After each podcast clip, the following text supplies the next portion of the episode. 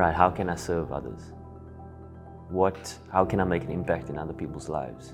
JP Duminy is a well-known international cricketer with a massive scoring average who come from humble beginnings on the Cape Flats. Let's go find out how JP transitioned from international fame to humble servanthood. JP, we're going to start with um, humility. And that's your most favorite topic. So let's start there and see where it goes. So, uh, if we look at what people said about your life, I pick up the words fastest and best and first, and who knows what else. So, I've also learned that if people keep telling you that you are great, eventually you're going to believe it. And I want to hear from you what do you say to yourself in the morning? And especially when you were at the top of your career. What did you say to yourself in the morning when you wake up? What do you say to yourself to keep yourself humble? So that has changed over the years, I guess. Uh, as one matures, as one gains different perspectives on life.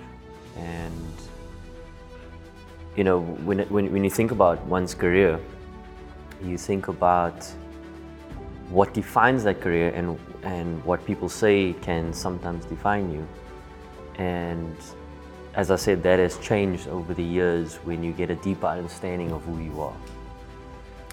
So, in terms of waking up in the morning, currently it would be right, how can I serve others? What, how can I make an impact in other people's lives? Now, when it comes to my career and possibly at the peak of my career, there was definitely a hint of, right, what, what do I need to do to be the best that I can be today? And there's potentially a selfish thought there. Um, but in terms of the humility and, and what brought humility consistently to me, I think was very much my inner circle of people and uh, having consistent conversations with people around where I'm at, what I'm doing, who I am, and that brought a sense of consistent humility throughout my career. I do believe, though, that I had this ability to be able, particularly now, I'm talking career, I had this ability to be able to not necessarily speak about uh, if there was a selfish thought or selfish uh, ambition, um, but more just sort of internally processing that and, and trying to externally then still look to try and serve people. And I think that has somewhat matured as I've gotten older, where there's a consistent thought about others.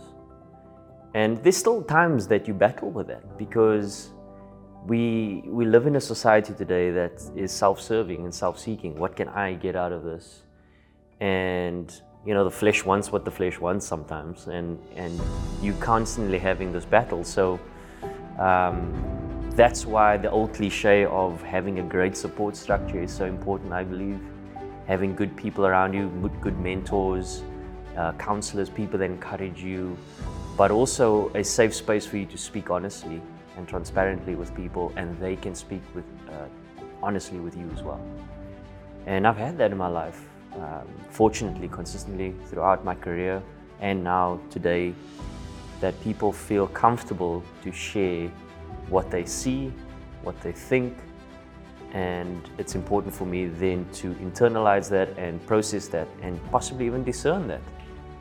And uh, for me, that is how I've somewhat found a balance in, in humility throughout my, my life as well.